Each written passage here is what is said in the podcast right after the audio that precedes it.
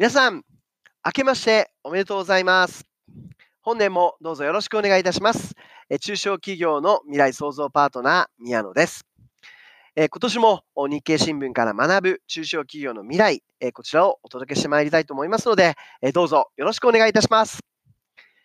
本日の日経新聞から取り上げる記事は、ニューヨーク円よっか続伸、いちドルひゃくはちえんごじゅうからろくじゅっせん、米長期金利の低下でです。記事の内容を簡単にご紹介したいと思います。ふつかのニューヨーク外国為替市場で円相場はよっか続伸し、前営業日のにせんじゅうきゅうねんじゅうにがつさんじゅういちにちと比べてじゅうごせん円高ドル安のいちドルひゃくはちえんごじゅうからろくじゅっせんで取引を終えた。米長期金利の低下を受け、日米金利差の縮小を手がかりとした円買いドル安でドル売りが入った。米株式相場の上昇を受け、低リスク通貨とされる円には売りが出て伸び悩んだ。ニューヨーク市場の時間帯に米長期金利の低下が目立ったことが円買いを誘った。円はひゃくはちえんにじゅうにせんとじゅうきゅうねんじゅういちがつじょうじゅん以来、約にかげつぶりの高値をつける場面があった。年初で市場参加者が少なく、取引が薄かったことで値動きが大きくなった。まあ、このような内容がですね、えー、書かれているわけですが、えー、アメリカのですね、長期金利が少し低下しましたということもありまして、えー、円買いがですね、進んだということがありました。で、あのーまあ、細かなことはですね、えー、メルマガの本文の方、ぜひご覧いただきたいなというふうに思うんですが、えー、本日はですね、この中から学べることを取り上げて、えー、今年、あるいはこの先をですね、ちょっと予測してみたいというふうに思います。えーにせんにじゅうねんがこう始まったわけですが、今年はオリンピックイヤーということで、日本経済もそれに伴う消費が大きくなることはなるでしょう。また、新聞などではですね、消費税増税の影響はそれほどでもないということがまあ宣伝されています。しかし、果たして本当にそうなのでしょうか。えー、炭鉱のカナリアという言葉を聞かれたことがありますでしょうか。えー、炭鉱のカナリアというのはですね、何らかの危険が迫っていることを知らせる前兆を指す慣用句です。炭鉱で有毒ガスが発生した際に、人間よりも先にカナリアが察知して鳴き声が止むということに由来します。まあ、その昔ですね、炭鉱労働者がカナリアをカゴに入れて坑道に入ったそうです。その話を金融の世界では株価の急落や景気変調のリスクを示すシグナルという意味に使われるんですね。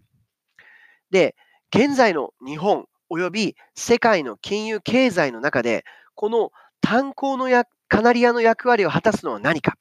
私はそれは金利だと考えます。米国でも日本でも金利が非常に不気味な動きをしています。中国も金融緩和を行いました。まずですね、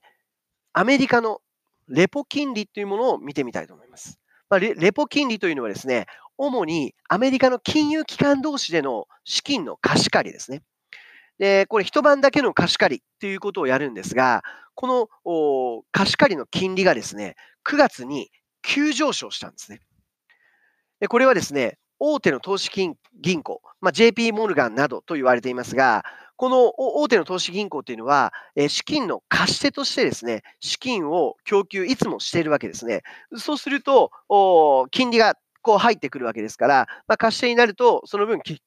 金利を手にすることができるというメリットがあるわけですね。ところが、この大手の投資銀行が貸し手としてですね、資金を供給しなかったことが原因で、このレポ金利っていうのが、まあ、通常 エフエフ 金利のあたりになるんですね。アメリカの政策金利。だいたい今 いちてんななご とかそのあたりなんですが、これが じゅっパーセント まで跳ね上がったんですね。つまり、この大手の、えー、銀行がですね、大手の都市、あの、投資銀行がですね、資金を供給しなかったことによって、アメリカの金融機関の多くが、かなりの数がドルをの不足に陥ってしまった。つまり決済できないという状況に陥ってしまったんですね。まあ、つまり、えー、これはですね、借り手側がを貸し手側は信用していないっていうことになるわけです。で、この背景というのは、米国債への信任が薄れているということが言えるのですね。アメリカのですね、レポ金利の場合っていうのはですね、一晩借りる場合でも、債券を借り手側は貸し手側に提供するわけですね。いわゆる担保です。担保として債券を入れる。そして、えー、貸し手側はその債券を受け取っているわけですね。その担保の価値に信用が薄くなっているということが言えるわけです。まあ、つまり大手の投資銀行というのはですね、もう債券をもらったところで相手側が破綻するんじゃないかということ、その債券も確実に、えー、値段が担保されているわけじゃないんじゃないかということがあるわけです。ですから、貸さないという選択に出たわけですね。で、これは何を意味するのかというと、このアメリカの金融システムが機能不全に陥ったということを意味するわけですね。まあ、レポ金利の金融システムというのは、まあ、お互いの信用によって成り立っており、信用が崩れるということは、すべてが崩壊するということなんですね。今回くがつに短期金利が じゅっパーセント にも急上昇したのは、この金融システムが崩壊したということを意味するわけです。まあ、当然、これに対してですね、エフアールビー、まあ、これはアメリカの中央銀行ですね、ここは反応して、まあ、助けに入りました。それは市場に資金を供給して、米国債を買い上げるというオペレーションを行ったんですね。で、この エフアールビー の資金供給は、エフアールビー のバランスシートの縮小の頓挫を意味しています。まあ、この意味について少し見てみたいと思います。にせんはちねんにリーマンブラザーズが破綻した、いわゆるリーマンショックというのが起きました。その時、アメリカの金融機関は大混乱を引き起こしたんですね。で、それを鎮めるために エフアールビー はですね、金融緩和、量的金融緩和っていうのを行いました。えー、いわゆる キューイー というものですね。これを量的金融緩和と言いますが、これを行いました。で、エフアールビー 自身がですね、大量に米国債を買い上げたんですね。で、買い上げる代わりに、その資金というのは市場に出ていくわけですから、まあ、金融機関のところに届くわけですから、その金融機関はそれを使って、えー、金融を回したわけですね。で、それによって、もうどんどんどんどん買い上げるわけですから、いわゆるレポ金利、お互いに金融機関同士がお金の貸し借りというのはありませんから、どんどん エフアールビー が供給してくれるので、わざわざ借り手までっていうことはないわけです。そうすると、貸し出し金利というのはどんどんどんどん低下していきます。で、金利は低下していって、市場にお金があふれ、その分、その資金というのは株価へと向かいました。それによって、アメリカの株はどんどんどんどん高値を更新、史上最高値を更新していってですね、そしてアメリカの景気も回復し、現在のアメリカの好景気へとつながっていったんですね。ところがですね、米国債を大量に抱えた エフアールビー っていうのは、正常な状態ではないわけですね。で、エフアールビー が国債を買うための資金、これは何かというと、紙幣の増刷なんですね。エフアールビー が国債を買おうと思うと、中央銀行として紙幣を増刷していって、その分買うわけです。では、その紙幣の増刷っていうのは、中央銀行のバランスシート上はどうなるかっていうと、負債の勘定になるわけですね。つまり、米国債を大量に購入するためには、紙幣の発行が必要で、その紙幣の発行というのは、中央銀行の負債の増加というものにつながるということなんです。で、このバランスシートが異常になった状態を エフアールビー は修正しようと考えます。で、えー、にせんじゅうよねんにはですね、この量的緩和というのを終了して、にせんじゅうごねんからはバランスシートの縮小、つまり保有の米国債を減らすという戦略に入ってきました。で、まずは買わないということですね。こう、市場から購入をしないということになれば、順次購入したものは償還されていって減っていきます。で、えー、そういうことを始めました。で、その後、利上げを行いました。一時は さんパーセント まで上昇です。まあ、しかし、トランプ大統領の再三の利下げ要求とか、米中貿易戦争の影響により、世界経済の後退をが見られたこと、そういったことの要因から、予防的にとして、パウエル エフアールビー 議長は利下げを行いました。で、エフアールビー はですね、十分な余裕を持って予防的な利下げを行ったとしていたんですね。ところが、金融機関はその エフアールビー が示す エフエフ 金利、この政策金利ですね、これを拒否するような行動を取ったわけです。もし エフアールビー がコントロールしているこの金融システムを信用していれば、急に貸し出しを貯めるというようなことはないはずですね。しかし、大手の投資銀行は貸し出しをやめた。つまり、金融システムを信任しないという行動を取ったということなんです。まあ、これに対してですね、エフアールビー は金融機関の破綻を防ぐために、再び米国債を市場から買い上げることを始めたんですね。つまりくがつに、えー、急上昇した、金利が急上昇したということは、えー、これはですね、どこで米国の、えー、金融機関が破綻してもおかしくないという状況ですから、それをやめるためには、この市場から国債を買うということを再び始めなければならなかったわけです。そして今も大量に資金供給を行っています。で、えー、もし今ですね、えー、エフアールビー が資金供給を止めれば即座に破綻する金融機関が多数あるんですね。で、エフアールビー はにせんじゅうはちねんからはですね、リーマンショックによって急拡大したこのアメリカのバランスシートを、これをですね、えー、縮小してきました。しかし、これが再び拡大の方向に向かわざるを得なくなったんですね。拡大をするというのは、市場から米国債を買い上げ、そして紙幣を刷って市場に供給する。紙幣を刷って供給するということは、負債も膨らむということなんです。で、これはですね、あの、リーマンショック以降やったことと何ら変わりがないんですが、まあ、新聞にはこのように書かれませんね。しかし、年末にはですね、資金不足に陥る企業がないようにと、エフアールビー は大量の資金供給をしているということは、えー、日本の新聞でもアメリカの新聞でも書かれています。で、ではなぜ、米大手金融機関は、レポ市場において貸し手として資金供給をしなかったのか。それは米国債を信用していないからだというふうに述べました。しかし、アメリカという国はですね、多額の債務を抱える国家ではあるものの、依然として世界第一の経済大国であり、さらに経済は好調を保っているんですね。で、にもかかわらず、なぜ信用がないという状況は考えられるのでしょうか。金融機関の判断はもっと細かい目の前の数値があるんだとは思います。ただ、大きな流れが起因していると私は考えています。大きな流れがあるから、細かな数値が心配な数値になっているんだというふうに考えています。では、大きな流れというのは何かというと、これは世界的な債務の対 ジーディーピー 比率の増加です。リーマンショック以降、約じゅうねんにわたって世界的な大金融緩和が行われてきました。で、これは前述のアメリカだけではなくて、日本、イーユー、中国も金融緩和をずっと行ってきました。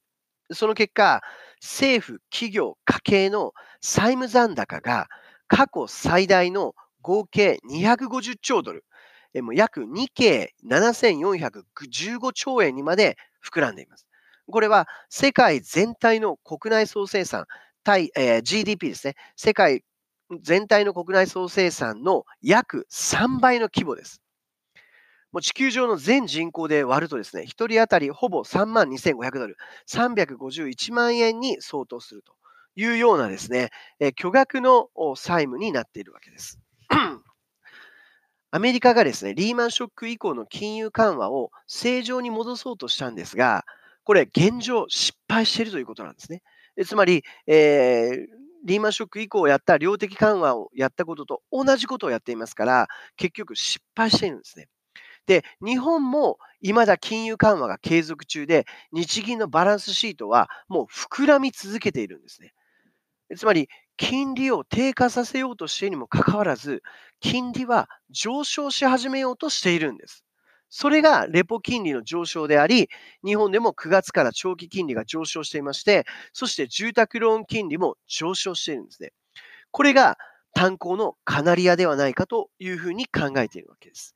つまり、レポ金融の市場、アメリカのレポ金融の市場も、えー、なんとか落ち着いている状態が保っていれば エフアールビー は市場から買い上げるなんてことをしなくて済むわけです。日本もですね、えー、金利が落ち着いているんであれば、えー、金融緩和のためにずっとあれほどの国債を買い続ける必要はないわけです。しかし、買い続けなければならない状況にある。しかし、買い続けたとしても、金利が上がり始めている。これが非常に怖いことだというふうに思っています。世界はですね、債務によって膨らませた金融市場の膨張を止める手段を持ち合わせていないんじゃないかということですね。アメリカがその膨張したその債務を縮小しようと動いたら、やはり、えー、レポ金利の市場によって金利が跳ね上がったわけですね。もう金融システムが破綻しているんじゃないかと言われるほどのことが起きたわけですね。で、えー、このですね、あの、世界の ジーディーピー のさんばいにまで膨らんだこの負債、これは世界のどの国もですね、債務によって経済を成立させているということなんですね。で、もう唯一の出口っていうのは経済成長にあるということです。たとえ債務があったとしても、経済成長が債務の伸びを上回るんであれば、いつか債務はなくなります。まあ、仮になくならないとしてもですね、上回っていれば、市場は現状の金融システムを信任するわけですね。しかし、世界の経済成長は債務の上昇ペースを大きく下回っています。日本経済の ジーディーピー なんていうのは、ほぼ成長してません。えー、現状、にせんじゅうきゅうねんの実質 ジーディーピー 成長率、年率換算で れいてんにパーセント です。で、くがつからじゅうにがつまで連続して、今、長期金利は上昇しています。日銀は資金供給を継続して、金利低下に誘導しているにもかかわらず、その政策が効かなくなっているのかもしれません。このまま日本の金長期金利が上昇した場合、企業への貸し出しの金利が上昇します。現状、低金利に慣れてきた企業にとっては、支払い利息の上昇はダメージになるでしょうね。で、特に中小企業にとって。で、日本も世界も実体経済、つまり ジーディーピー ですね、これを大きく上回る負債を整理する術は持っていません。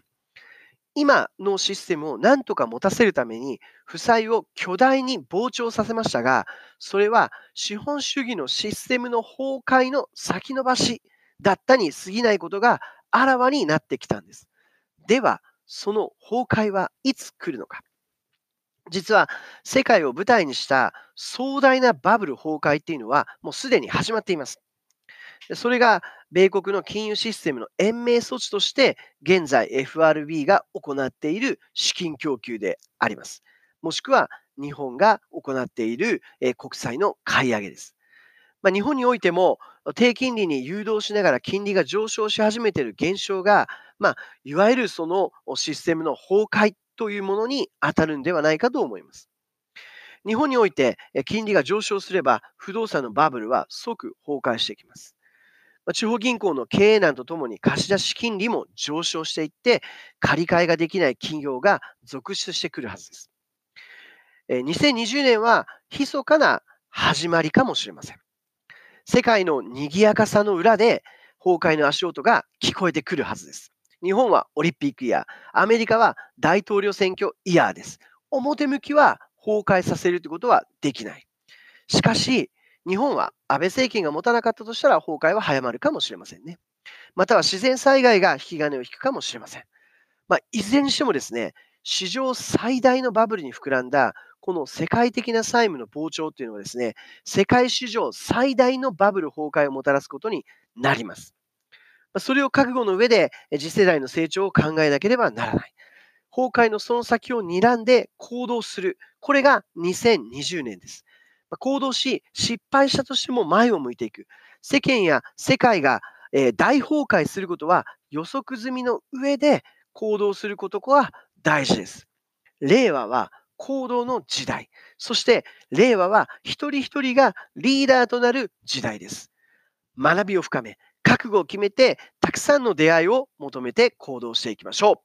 う。本日はこれまでです。どうもありがとうございました。